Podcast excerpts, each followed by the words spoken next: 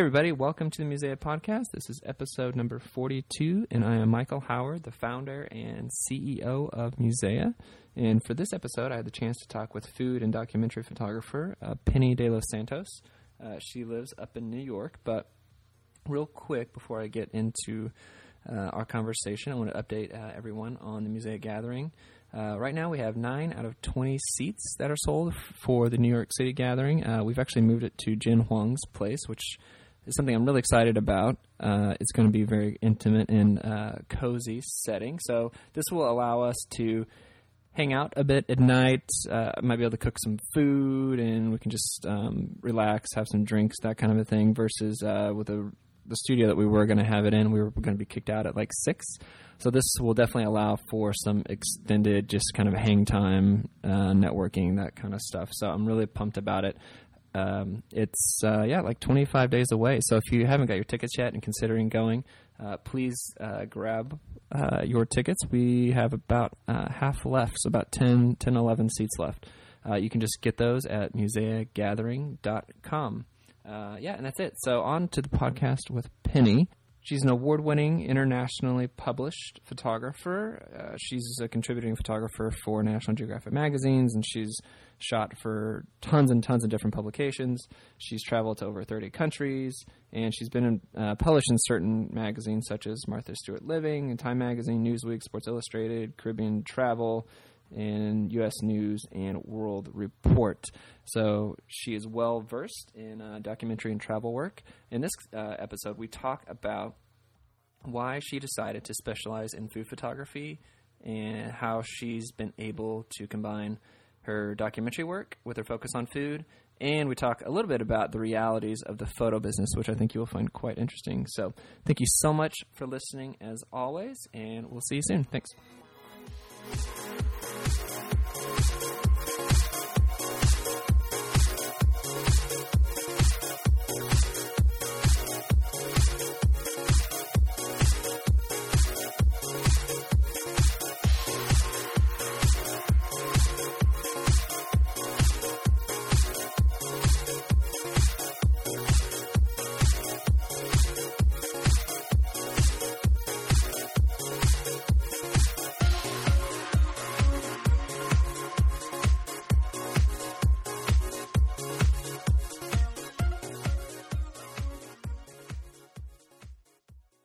Penny, thank you so much for joining me on the podcast today. I know you're busy, so I appreciate you taking the time to chat with me for a little bit. How are you? I'm well, and I'm very excited to be here. So thanks for inviting me. Good.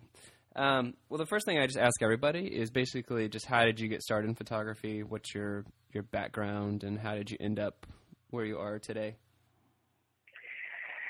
Uh, I have an undergraduate degree in journalism, and um, I've always been interested in photography and studied it as an undergrad, and then um, out of graduate, out of um, undergrad, I went to graduate school, but not directly.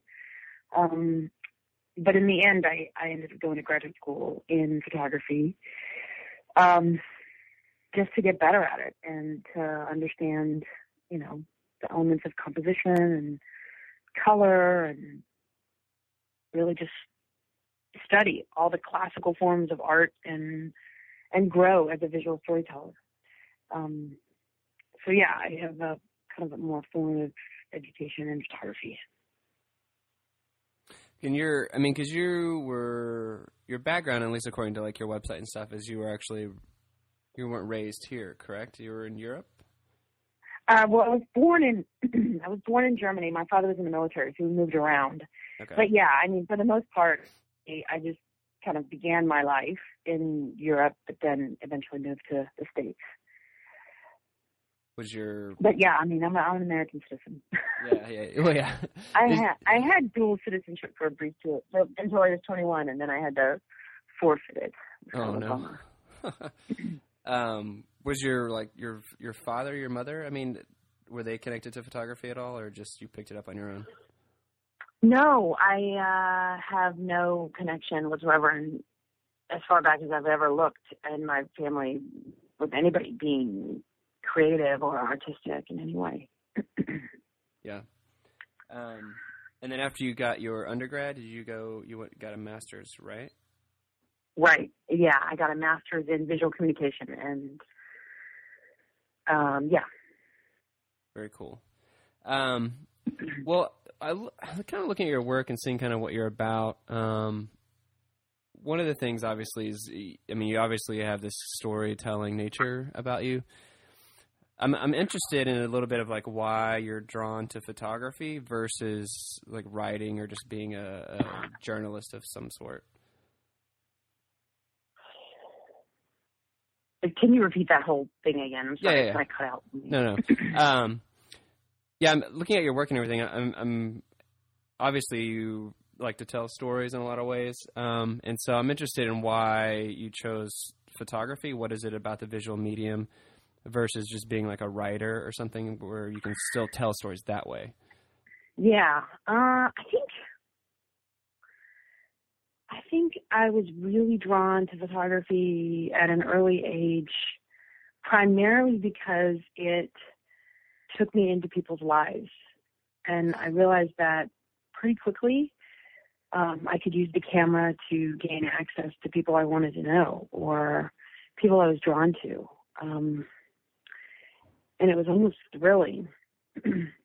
so, yeah, I, I remember in high school kind of wanting to get to know somebody and asking them if I could, you know, make their picture, photograph them, and and not even knowing them at all, and and having it just be this. It was and it was this really intimate feeling, and I remember not even really knowing them, but being curious about them, and then you know photographing them and and realizing in that space just how intense that felt. It was surreal, and I think it drew me to the camera because it was this way to enter people's lives, and yeah, and I, I, it's kind of amazing how people transform in front of the camera and change or hide or um, glow. It's just I'm always fascinated by that, you know.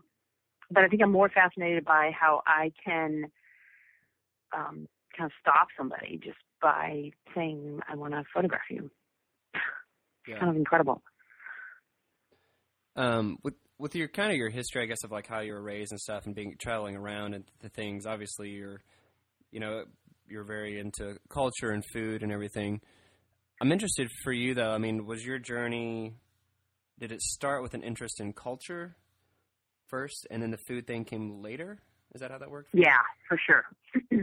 yeah, I um, I got my training. The first ten years of my professional career was with National Geographic, and and um, and in beginning with them, it was always about you know geographically showing where you're at, always putting a place or people in a context of the space that they're in, and and you're always so you're always thinking about what do the people look like? And what does the place that they're in look like? And how do people move? Where are the stores? Where are the streets?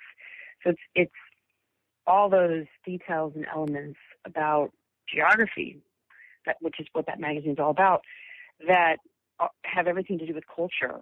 So yeah it was always in the beginning for me about culture.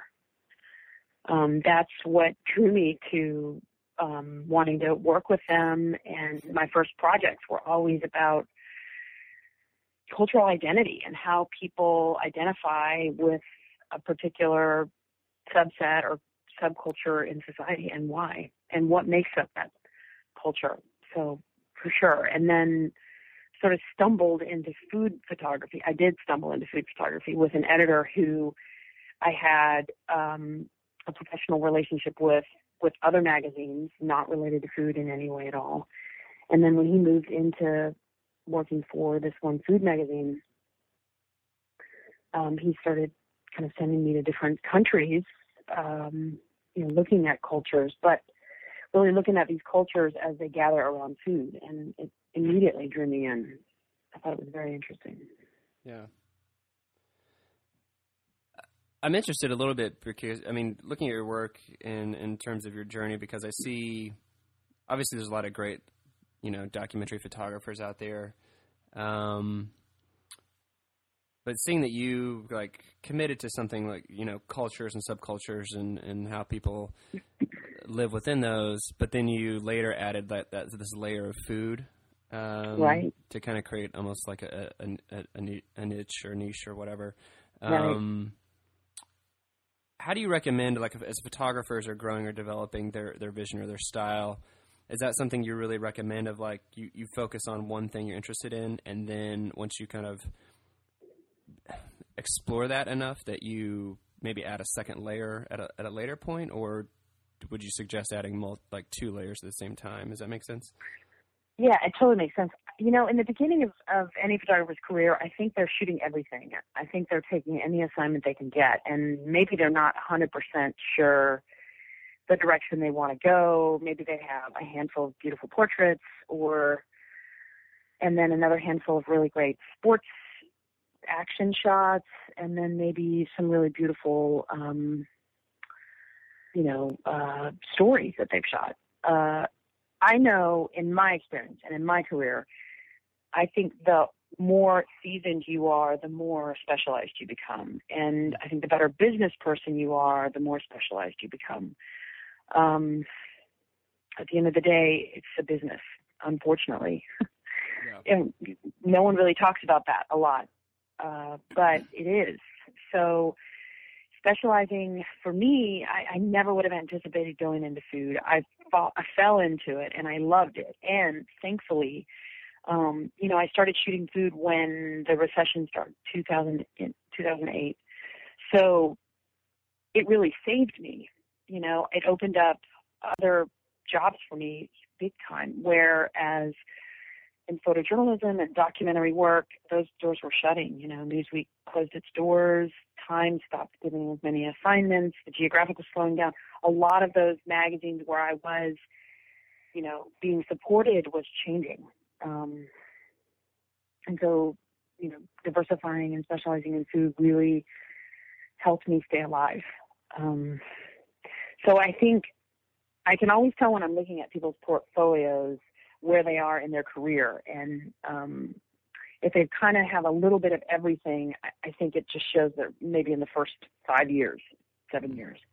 And then as they start to get deeper into their career, you can start to really see where they where what they want to say and and the area they've decided to specialize in. It makes a huge difference. Um, so, and I actually think it's smart for photographers to have two, a kind of a two-tier specialty, you know, whether it's still life and food or portraiture and travel. Um, you know, this opens up a whole other conversation, but you know, mm-hmm. even the way people, even the way people put up their websites and the images they put on their website. Um, I think a lot of photographers put images on their website for other photographers so that they can mm. look really good. But when it comes to advertising, they really want to see something else. And I think they want to see some vision, but advertising is pretty safe. So they just want to see that you can execute, but tone it down when you have to. So it's interesting, you know. I I I will look at someone who I think has an amazing career, and I'll go to their website or I've heard about them, and I go to their website, and I'm always I think their work's beautiful, but it's not, you know, this amazing body of work. And that's because they have an agent and they have they're catering to a certain type of client and they're really trying to make money. It's a business. Yeah. Yeah. Um, kind of diving specifically in, into the food thing for you. Um, mm-hmm.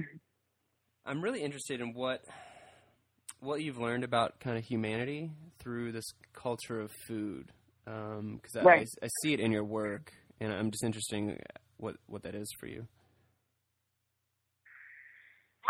For me, traveling all over the world, photographing the way people gather around a table, the way people cook together, the way people um, have community.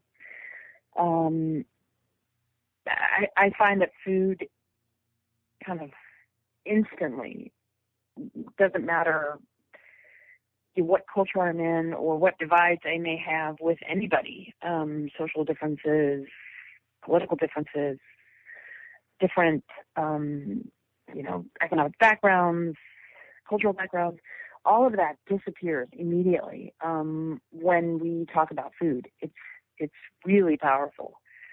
Um, I've seen it happen everywhere I go.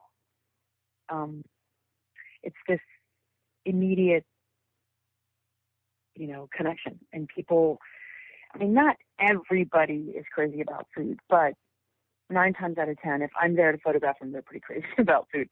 um, I'm there for a reason. So, but it, it, from what I've seen, it's it's an incredible um, connector, and it's a very powerful way people pass down their personal stories and their family traditions, and it's really interesting, you know. And I, I have to say, uh, you know Americans don't necessarily have the most romantic or um yeah, I guess romantic food culture at all. I would say it's you know, it ranks as one of the lowest for me yeah. in the world. um but that said, there's also you know, there's a lot of um regional food culture that is pretty powerful in the states, but it's still, you know, as a country overall on the whole, it's it's pretty low. And um so I guess I mean I've learned so many things, but I in at the at the core of it for me it's just how food has completely um made any differences I might have had with anybody I could be photographing completely go away the minute we start talking about food. And just watching the hardest person or what seems to be the hardest person just turn into a completely different person as they share their mother's recipes or whatever. Um, it's it's really powerful. It's a wonderful way to enter people's lives. I do have to say because I feel like I've entered people's lives from a harder place, um, from my previous background. You know, mm-hmm. more hard hitting, intense photojournalism, um, and and it's just this. It's so much more I don't want to say fulfilling, but it's a lot more um, palpable. Yeah. Yeah. Well, I mean, obviously, I think there's like a oneness that happens with, you know, and which I think you're describing. Yeah. With, um, you know, when you sit down to share a meal with somebody, there's, uh, you know, an, an intimate thing that happens. I mean, even if it's mm-hmm. just business, like you go for like a lunch meeting or something, there's just something about that versus uh, anything else that's just more yeah bonding, you know. Um, yeah, I mean, sharing. Uh, it's it's about ultimately it's about you know really revealing who you are, and even whether you you are the traditional person that would talk about food in your family or or not. It's it's really it's very revealing for someone to say, yeah, you know, this is it conjures up a lot of memories for people. So for someone to share, this is something that my mother taught me to make, and it's it's just as intimate as making someone's picture as photographing them. It's that's a very intimate thing. So I think cooking for someone, inviting them into your house and cooking for them and having them be a part of the whole process of that meal is very intimate. Mm. Um, very intimate. It's it's a very intimate thing. So I feel like it's when I leave most people's homes, just specifically, you know, when I'm in a foreign country and, you know, spending time with someone as they're cooking, it's when I leave, it's it's as if we've made it, we've had a serious connection, and you know, th- there's a bond that was formed for sure. Yeah. I'm interested. I mean, I don't know. I, I guess as we talk about this, I'm thinking about like, you know, you mentioned like American culture, and I don't know. There's like all these like stats of stuff of like where you know, family units don't share a meal as often as they used to, say 30, 40, 50 years ago, and, and how that's mm-hmm. like fractured the family unit to some degree. And the, we live all these isolated lives here in America, you know, even just with our kids, whether it's, you know, eating with the TV on or, right. or, or whatever. And, and I'm wondering what your thoughts are with like that, with con, you know, contrasting that to maybe some of your experiences in other countries where you know, the the process of, of making a meal is maybe hours, and you know, that's how they bond as a family and what those family units are like, and just how the culture is different. You know. Yeah. Well, I mean, I have to say that you know, anytime I've photographed anything in the States, it's it's because something's happening. So it is, you know, a family that's coming together to do a big, you know, gathering for some type of food celebration. So, but I'm I'm thinking about something as simple as you know, even even down to you know the places where we eat. I think Americans are, are quicker to go out to eat and buy that meal rather than cook that meal. So, and that that's probably the first difference. And then the second difference for me is that the way our food is sourced is completely different. You know, a lot of these, a lot of people I photograph in foreign countries, they're going to the local market that is, you know, it's not a white tent farmers market. It's you know, it's run down. It smells pretty nasty. The produce is beautiful, um, but it's been, you know, that market's been there for hundreds of years. Yeah. Um, and it's something they do. It's it's built into their life, and it's something their mother did, and it's something their their mother did. Um, and you know, they're they're cooking more from a really simple place. It's not complicated. There aren't a lot of cookbooks, if any, um, and it they're making probably the same five to seven meals constantly. um, here in the states, we're you know we're a wealthier country. We eat out a lot more. We have a lot of cookbooks. We experiment a lot more with our food. We go to the grocery store that's mass producing food. It's a different experience. It's pretty sterilized it takes a lot of the character from a visual standpoint um, out of it for me. Um, I'm not sure if I completely answered your question, but no, yeah, no, I think you did. Um, and I don't, I'm, I'm interested in, in this for you just because I don't know, like I feel like there's like your typical food photographer that you know does like all these really beautiful studio stuff, which you have that, but you still have a different take on it. Uh, but that's typically when you think food photographer, that's what you think of. But you have this kind of you know ethnic, uh, travel, e- exotic kind of documentary stuff, obviously that you do. Um, but I, I sense like there's almost like this reverence or like sacredness for food that you are looking for that you capture quite often. Um, and kind of as we're talking about, you know, contrasting that with American culture and the processed foods and like some of the unhealthy eating habits that we have here. Um, I didn't know. I wondered if you were ever going to maybe think about exploring that issue of like how food is, in some ways, it's almost like a medicine for us. It's like this really good thing for us socially in our bodies, but then food can also mm-hmm. be this really negative thing where it's almost like a poison. You know? Um, yeah. No, that would be. I I would and I think that's a wonderful project, and that would be incredible. I would love to travel across, across the U.S. and document food culture and what it is, truly what it is. You know, whether whatever that looks like, um, both the positives and the negatives, and and you know, and and you would find that in other countries too. Um, mm. You just don't find it as much. um, I would love to do that. I it would be a wonderful project. Maybe, you know, but I think I need funding. yeah. Serious funding. But yeah, I, I feel like I'm always looking for those pictures. They're so telling. Um, it's you know it's it's that quintessential photograph at the end of a meal where there's just all this mess on the table and you pull away and it's like whoa holy cow it's like a, a little landmine just went off there it's an explosion of just stuff. And you pull back and you see that scene and it just says so much. It's that idea where you're just kind of looking around different environments, trying to find those pictures that say something beyond the obvious. They say something more than what you would expect, you know? Mm-hmm. And it just takes time. I'm always looking for those pictures. Those are dream shots. And, um, you know, Yeah. Yeah.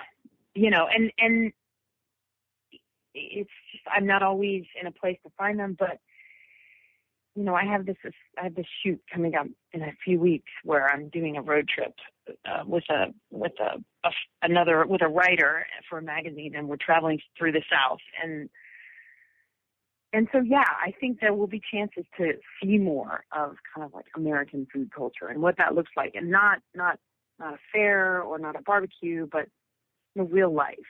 Mm-hmm. Um, what is and what isn't there. Uh, so that, that that should be interesting. But then it, you know, is the magazine really going to run that? you know? yeah. Yeah. Is that is that the? I mean, it's funny. I, I, I, it's it's a real, it's a real, it's a it's a dialogue because it's. Mm-hmm. I, I actually had a magazine tell me very recently, um, and I was blown away by it. But it's true. It's true. It's so true. Um, they offered me an assignment. Great magazine. Um, beautiful photography. And the first thing they said was, "Can you just not? Can you just make sure you know we don't we don't want to make people look so impoverished. So if you could just not do that, mm. which is kind of intense. But uh, I just thought to myself, okay. Um, so I mean, you know, you got to keep that in mind too. I, there are pictures you make for yourself, and then there are pictures you make to make your client happy. You know. Yeah. Yeah. And the two almost, you know, don't always go together. Most most of the time they don't. Yeah, because I saw in your, um, I was going through your blog, and and you had a post just about personal work mm-hmm. and how that's very important for you. Um, so I guess talk a, a little bit about that because that seems like a nice, you know, segue there. Well, I think it's it's all those pictures you you wish would get published, or all those kind of threads, uh, single images that begin to say larger things, or they stylistically show your personal voice or your personal vision in a single image. It's those ideas that you're able to really explore, you know. And I think they feed your soul.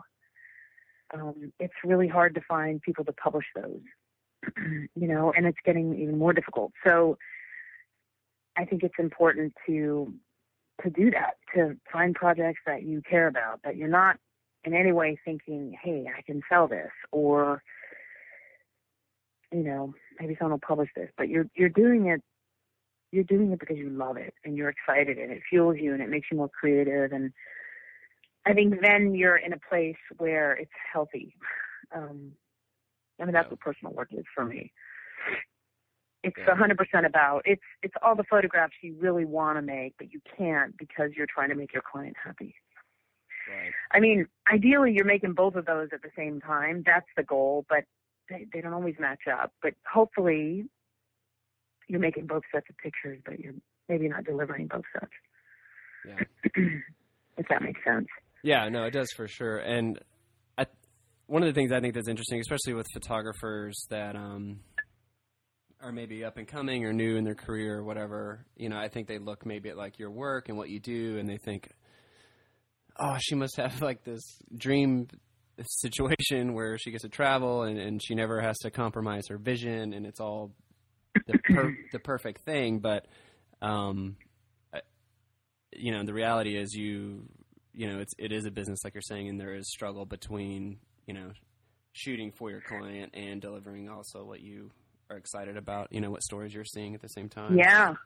So it's it is. I think the, there's still an older generation of photographer that is living on, you know, the coattails of that legacy of of you know, traveling the world and shooting whatever they want and getting those dream assignments and and I think it still happens, but you know, they live in a part of the country that's not expensive. I live in New York City. I have, I pay a lot of rent. um, you know, I have a lot, some overhead. So, you know, I've got to meet that. And so, you know, I want clients who pay really well. Um, that's, that's kind of important. And then that supports the ones that don't, but they're great assignments, you know. Mm-hmm. Um, it's, it's a, you know, it's, being a photographer is it's a lot about business. yeah. When you get to a certain point, it, it's all about business. You know, you don't want to pick up your camera unless you're paid. Mm-hmm. Unfortunately, but it didn't start out like that. But you know, you you got to make a living. Yeah. That's kind of it's kind of a huge part of photography. I think I I I meet a lot of people who are photographers, who are aspiring photographers, and there's going to be a point where they realize, you know, you got to make a living, and you have to push yourself, and and that means you got to be really uncomfortable. and, Mm. and by that I mean that you know you you you get in over your head. You take convince people that you can do the job, even though you're not really sure if you can. This is in the beginning, right? But then you hire everybody you need to make sure you do that the job better than you could have ever anticipated, and the client as well. And and that that's what you're challenging yourself. You're and you're and you're succeeding. You know, and that's really what photography is about. It's you know, there's this great Dorothea Lange quote that uh, she says, uh, "I realize more and more that to be a great photographer, you get in over your head, not just up to your neck. And that is so true. It's about selling yourself, um, and and then, you know, selling yourself beyond what you think you can do, and then and then doing it. Yeah. Because you'll do it. um, if that makes any sense. No, and, I'm, and I think that's a um, I don't know if you would say like a rule for creativity or not, but I feel like that's a bit a bit of a norm is that you tend to uh, you know there has to be a bit of a fear, yeah, you're always trying for things or, that you don't think you have. yeah, yeah. You're pushing into the unknown is, is forces you to do stuff maybe that you wouldn't do otherwise, and uh, makes you grow, I guess, and stretch. Yeah. Um, which is how you you know get better. Yeah. Yeah, I I I guess I I just I'm I'm still baffled by how that has not stopped. You know, there's never a job well, every job I get I'm always thinking, Oh, this is gonna be great. It's not I'm not feeling as if I can't achieve it, but it's just, you know, you're you're constantly striving and reaching for those clients that you're thinking, Man, I don't know if this is possible, but here goes, you know. that that's the whole idea is that you're you're you're reaching for that constantly. Um, kind of on the food topic, um, since you are around food so much, I was wondering, you know, what your I guess your favorite food is. Like, if you could have one last meal, what would that be? Because I'm imagining you have had like a lot of stuff that lot, most of us haven't had. You know? yeah, you know, I actually, for me, um, when I think about food for myself, I really think about it's not just the food; uh, it's about the environment and and who's around me. So for me, a perfect meal is just as much about the ingredients and the recipe as it is about the people and where we've gathered. In fact, I think those are the two most key ingredients. Who's with you and where are you? Um, we could be eating, you know, you know, garden tomatoes with sea salt and olive oil and it would be heaven. But if I wasn't sitting with someone that I cared a lot about, it wouldn't it wouldn't mean as much, you know. um, but uh, specifically related to food, I I'm a simple eater. I don't need complicated food. I don't want to sit in a white tablecloth restaurant, and I don't want to go through a 21 course meal. That to me is it's fine. I've done it. I do it for a living, and I don't need that in my in my regular life. I want to.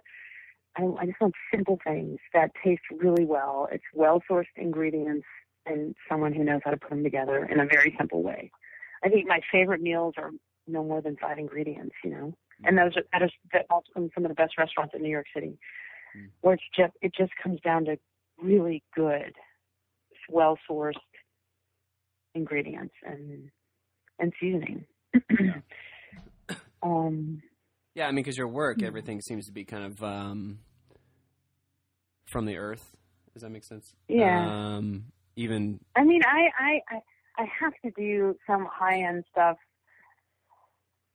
sometimes, but I, I, I mean, there's, I'm not sure how. It's just not. it's just not me. I don't. I find that not to be as personal. You know, I I really want to engage people. Yeah. And even when I cook, you know, I wanna I wanna share with them. You know, I just did this shoot in Ecuador, and it was on cacao, so it was on chocolate, and I brought back all this chocolate, and I'm having like a chocolate tasting. um, and it's not like a tasting; it's more like, ah, check out this chocolate from these, you know, people that have, you know, had a cacao field in their family for 300 years. You know, it's incredible, and it's single sourced from this place at the foot of the Andes. You know, and this woman made this and this. You know, it's it's more about the stories, and the chocolate's really good, and it's chocolate like I've never had before. Um, but it's more about look how cool this is. You know. Yeah. Yeah. I I also I- I- go ahead. it's the story. It's about the story Mhm. for me. It's the narrative. Yeah. Um.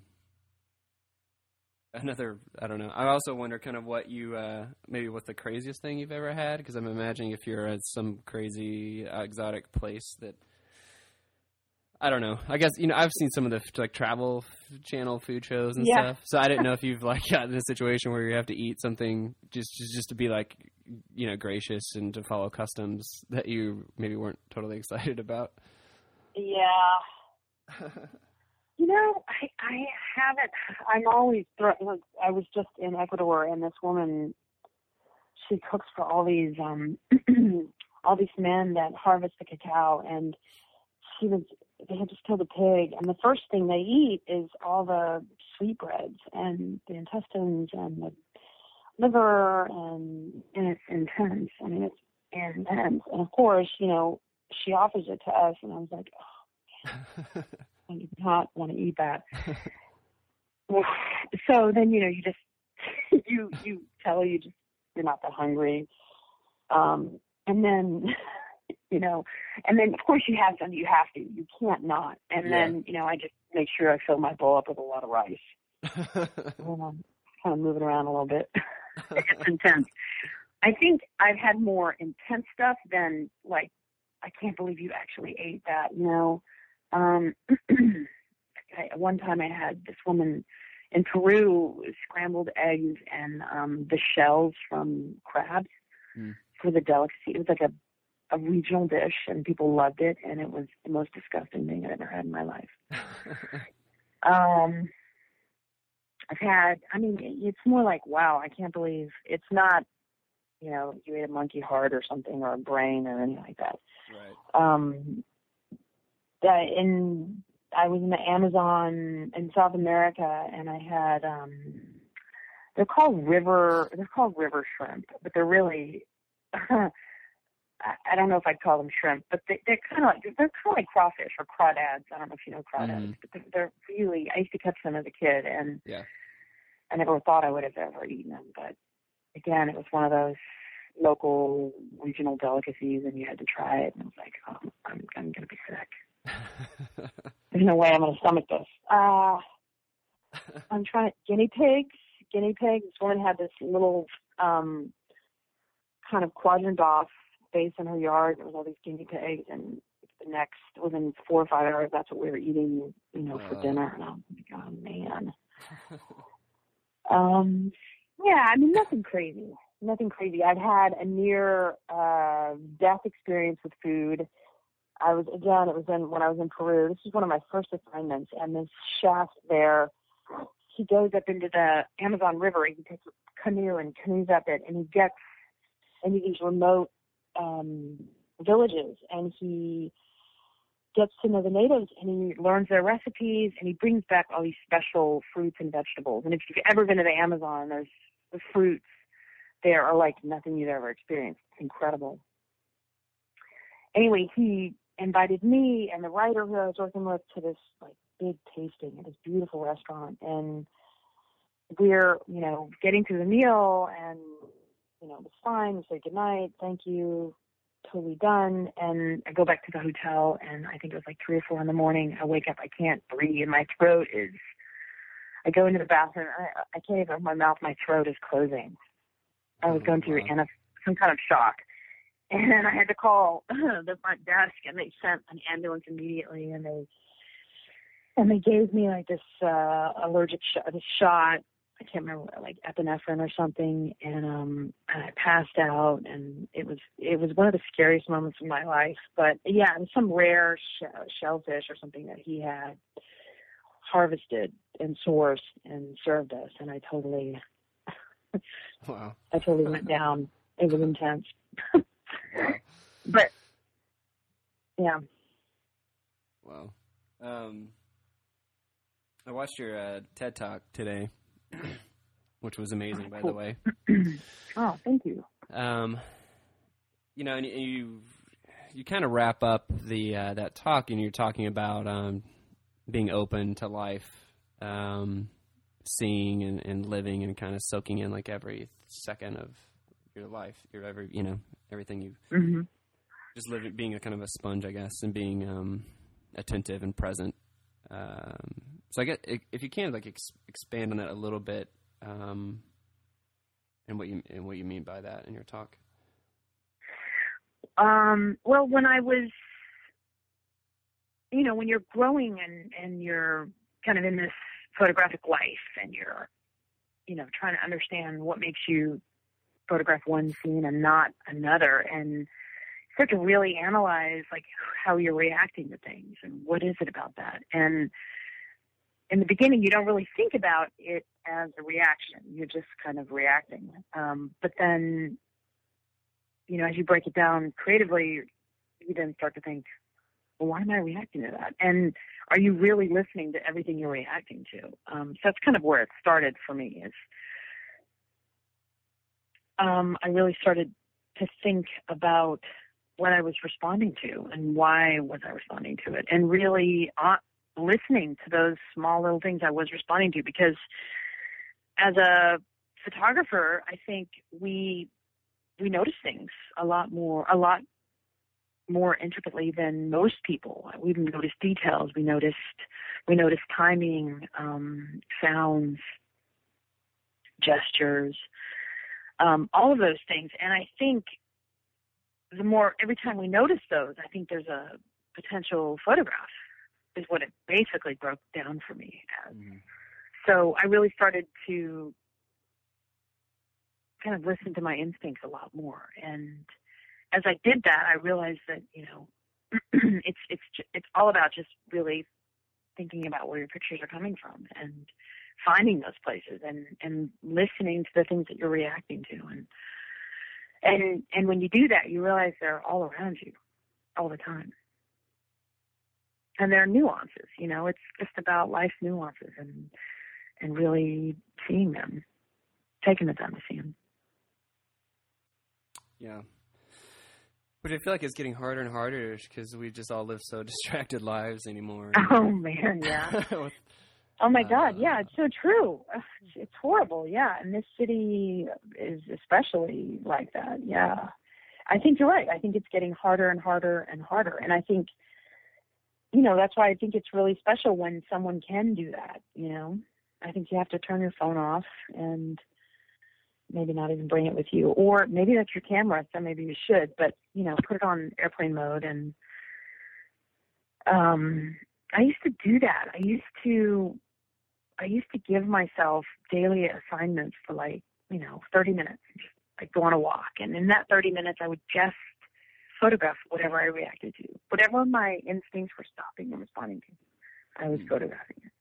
And it was just an exercise to really listen to my intuition because that's where, you know, photographs are. I mean, if you think about all the classic, all the masters in street photography, that, that's what they did. They were, they were incredible at finding these nuances in life.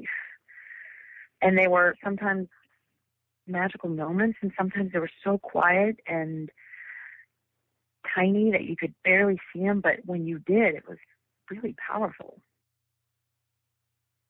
Yeah, no, I totally agree. Um, with your uh, switching gears a little bit um, to like your studio stuff, does I, I look at it and I think um, a little bit about like Ir- Irving Penn's still life, and I didn't know if he has like influenced you very much in how you arrange things. Oh my God, yes. I think he was he's amazing. He was amazing, yeah, without a doubt. I have two of his photographs that I look at constantly. Uh, yeah, I think he was the first food photographer. um, for sure. I think you know, and again, it's he had a wonderful way of yeah, just kind of seeing everyday life in a different way. It's really powerful and they still resonate today, which is kind of amazing. But yeah, yeah that's a that's an incredible compliment. Thank you. Yeah, no. I mean, yeah, no problem. I mean, because he he was really great at you know um, he would stack things and but it's almost like he was designing it uh, with mm-hmm. like the color balances and and even just how he would lean things and balance things on top of each other. Um, you know, some of your shots are more obviously like flat onto a table, but um, there's still that very intentional what's on bottom, what's on top, you know, where do you want the red yeah. versus the green, and it's all very orchestrated. Um, but he had that very intentionality in his work, which I, I, I, I sense a little bit in yours. So um, I'm interested a little bit in your in for you, like the contrast between shooting studio food stuff versus the documentary stuff because it's like polar opposites. I would imagine. Um, oh yeah, it's um, hor it's a horrible. Um, I feel like I get spoiled in the studio because I've got an assistant and I have, you know, a food stylist and prop stylist and there's a lot of people on set and everybody's thinking about the one photograph. We're all making that one idea even better with every frame. Spending a lot of time, you know, thinking about that one thing on set and what would make it better? What would give it more tension? What would, you know, elevate it in some way? Um, and then when you're in the field, it's me. It's me by myself, or me with a writer, or me with a fixer. but it's it's a one man show, so to speak, a one person show. Um, so it it it it's not as um, it almost feels kind of deflating in a sense because it doesn't hit me over the head as fast. You know, I don't have as many people there thinking about it with me. Um, and sometimes I, you know, I struggle to make it as engaging as something I'd shoot in the studio. Mm. Um, but sometimes it's just that beautiful, you know. Um, I think food is a very, I think food is when it's beautiful when it comes out of the oven or off of the stove or you know off of the cutting board it's if it's beautiful there it's going to be it, you don't really need to do much on set and it, that goes for the same in the field if you're in a market and it's gorgeous in the woman's hands as she puts it on a plate it's there's not i don't need to do much to it but um, the variables are totally all over the place in the field. You know, it's not stuff. The food sits for a little longer. It dies quicker. It there's, you know, I'm in a busy market. I'm not speaking the local. I don't speak the local language. There's all these mm-hmm. kind of stressors around me, and I need to focus and make this this ceviche look beautiful. But it's got too much liquid in it, and I hate the glass that they put it in, and the guy that's eating it isn't very attractive. I need to find somebody that's better looking. I mean, it's horrible things like that, you know. Mm. Um, I don't know. I mean, those are. it's hard. It's a lot harder in the field um, because it still has to be appetizing and it still has to look uh, exciting and it it definitely you want to invite people in and you want to inspire people. Um, but none of the variables are in your hands they're all up to someone else. Yeah. So yeah, you just have to ask people really nicely and you know mess with it a lot and you know just work extra hard. Yeah. Does the does the balance between kind of like having 100% control and then having like no control is that something you find that is, is good for you in your creativity to bounce back between the two because they're different problems, you know?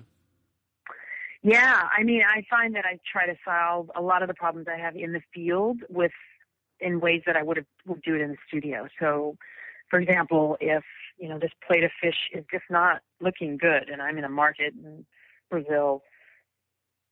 Well, what would I do? Okay, well, let me, you know what, it's the plate. Let me get a different plate. So, you know, I'm starting to prop it, which is what I do in the studio, but I'd have, I'd have 20 plates and I'd have, you know, four other pairs of eyes looking at it with me. But so I'd prop it and I'd go into the woman's kitchen or in, into her market stall and I'd say, Do you have any other plates? And and then she'd show me what she had and then um you know, and then I'd ask her wouldn't mind making another fillet because this one just uh, it's it's not dark enough and I like it a little mm-hmm. a little more brown so it, it shows up nicer in the picture darker. um you know, can she plate it a little differently and not the way she normally plates it for the customer because, you know, I don't know.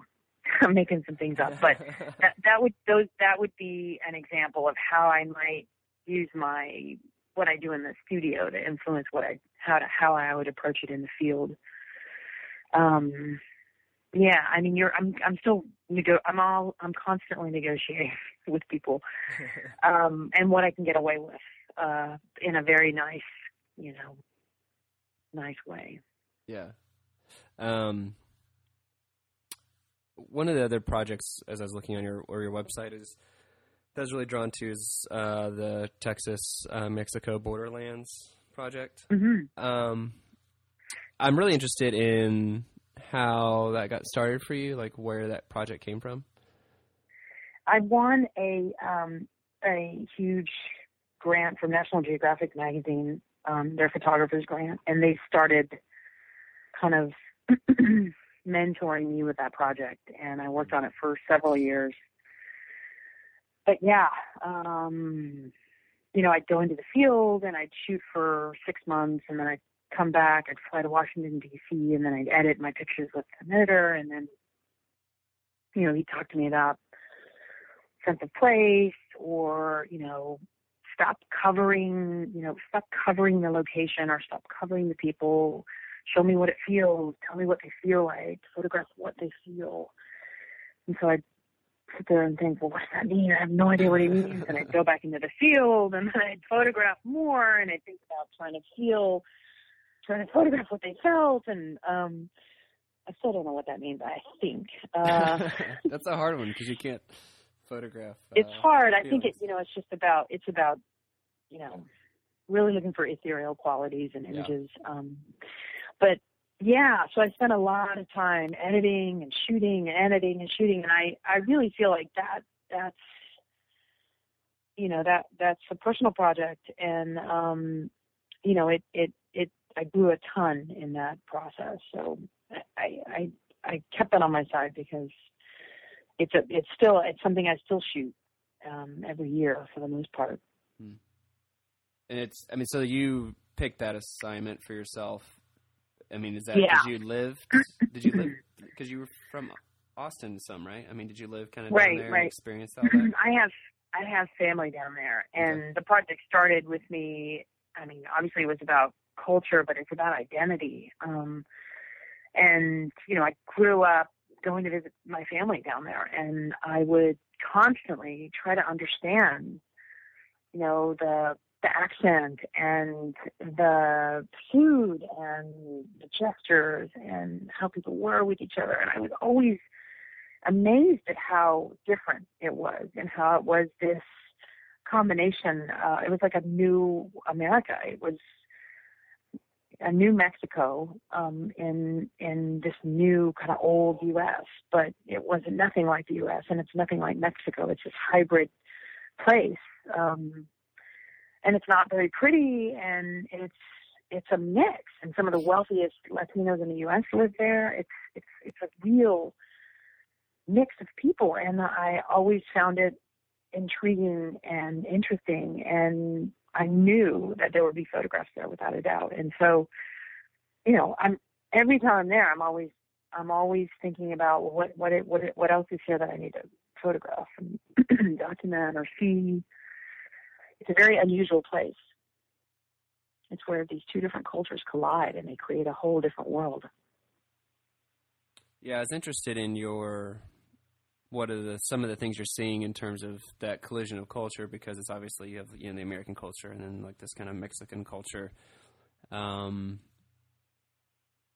you know, I mean, like one of the photos that obviously I, that pops into my head that really illustrates that is, um, you know, the father is taking his daughter out to the truck for Oh, yeah. her. I don't know. Is is that like her sixteenth birthday party? Her 15th birthday, 15th yeah. birthday party. Um, so it's, that's like a very like you know, it's like a me- more of like a Mexican type tradition. I'm assuming, Mhm. um, or a Latin tradition, and then, but the photo is like in front of this very suburban um, American house that could be anywhere. Yeah. because it's those Yeah. type of houses are anywhere with like a Ford truck. Yeah. Um, and it's just this collision of of the two cultures, which is just, fascinating to me. Um, how they choose Yeah, to hold on to I- one, like how they Mhm. choose to hold on to some of their traditions, but then they also adopt ours at the same time. hmm Yeah. I kept looking for those scenarios, you know, those places where how people gathered and how, you know, what it looked that that again is 100% about geography. You know, if that picture wouldn't mean as much if it didn't have that setting. Mhm. um, but yeah, I, I was constantly thinking about you know how people gather and and placing it in an environment and does that look strange or is it interesting? Um, and I think that goes for really any culture, you know. Um, I mean that's those that's where your pictures are. Yeah. Anytime you know, anytime you see those two different ideas or lives or lifestyles rubbing up against each other, that's there's photographs there for sure. Yeah, because I'm think like the first photo in that series is of uh, like a kid that's like getting his portrait taken in a photo studio, but he's got like American flag behind him. Yeah. Um, and so it's just that contradiction. So I wonder, like, I mean, is it? Do the people there? Do they? i mean, do they?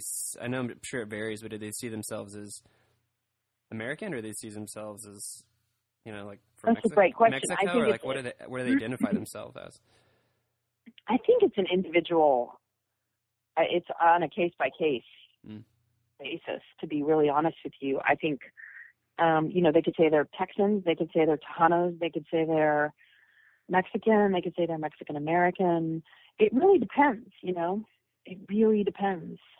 It's such a it's a loaded question for people down there. It Mm. can be. Um, identity is huge. Um, I mean that's that's what drew me to the project is I was trying to figure out who I was, you know, and and did I I never fit completely into that world, but I should have. I don't understand why I didn't, but I didn't. Um, and that's what drew me to it is trying to understand it, you know. And I was always the one that, you know, I, I, I have a horrible accent, um, Spanish accent, and you know, my cousins would make fun of me, and so uh, it was, yeah, it's just, it was an uncomfortable place. You know, it goes back to that whole thing I said in the beginning is, um, as a photographer, you want to put yourself in an uncomfortable place because that's when you grow the most. And it's true. Um, and so sometimes pointing the camera at yourself is the hardest thing. It, actually, every time it is the hardest thing. yeah. Um, as we kind of wrap up a little bit here, I had uh, a couple of people that had some questions um, that I Uh-huh. found I found on Facebook for you. So I was gonna Oh, cool. ask some of those uh, that they that they wanted to uh, hear your answers on. But um, one of uh, one of the guys he asked, uh, "What are some of the hardships that she had to go through on her path as a photographer?" Which I think we've touched on some of those, but Right.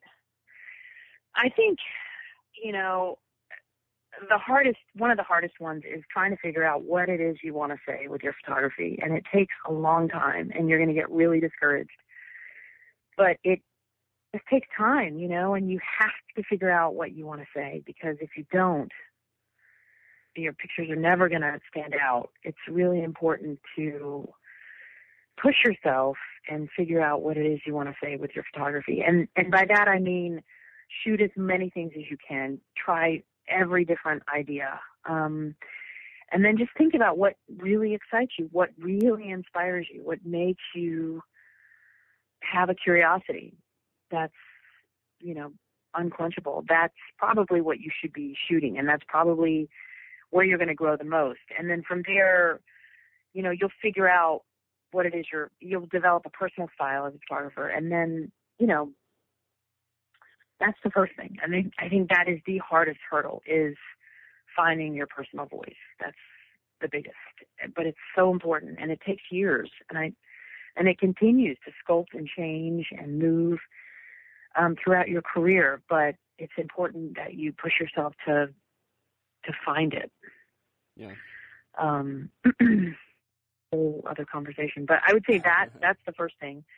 And then I think, um, I think the next thing is the hardest thing is to continue to have momentum in your career and how do you do that how do you you know you're self-employed and you're you're rowing your own boat so how do you continue to make it move forward and that means just getting up you know sitting at your desk and pushing yourself to to find a personal project or you know write writing 10 emails to you know editors or art directors or people that you want to meet and you want to work for. Um, just moving the ball forward in some way, somehow, every day.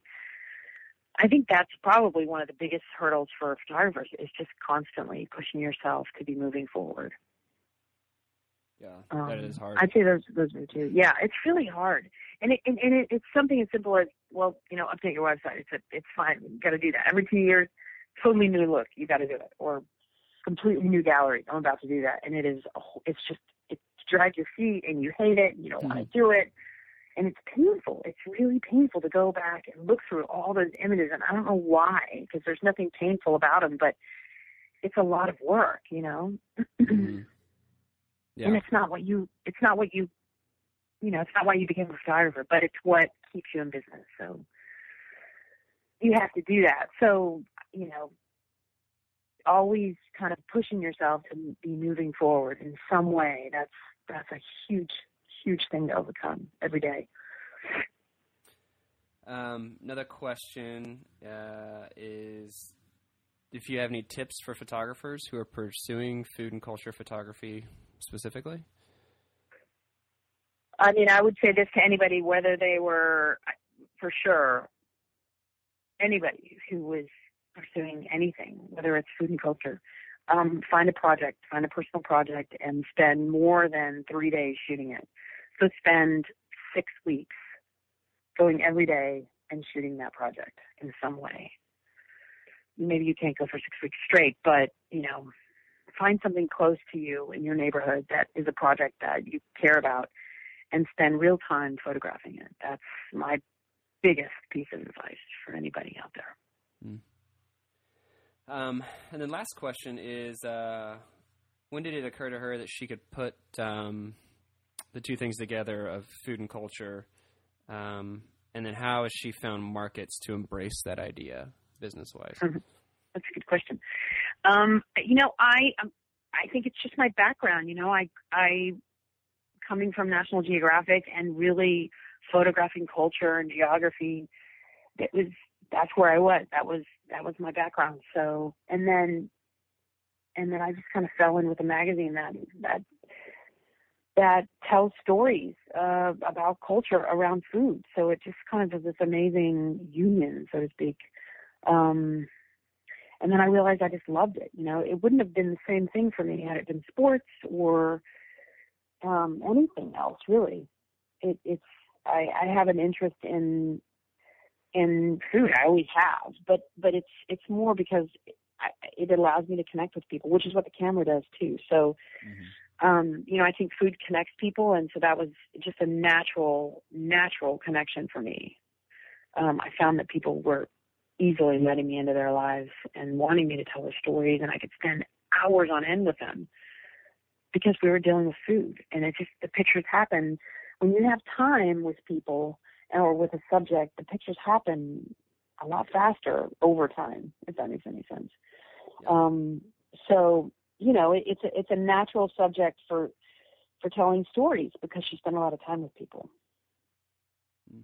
Um, yeah, and then business wise, how do you turn that into business? That's a great question. Um, you got to find the right. You, it's it's hard. It's but it's a specialty, and I think um, you know it, it doesn't always translate in business. That's why I shoot studio stuff. That does. So you have to have a mixed bag. I would say the food culture is what fuels me. It's what I love about shooting food. Shooting studio stuff, I love it too, but that's what really pays the bills. Yeah. Um, awesome. Well, thank you so much for uh, taking the time. Um, that was a lot of fun, and I really appreciate you kind of giving us a little insight into your life and your thoughts and your projects. Uh, I really, really, really appreciate it. So, thank you. Yeah, totally. It was a lot of fun. Thanks for thanks for inviting me.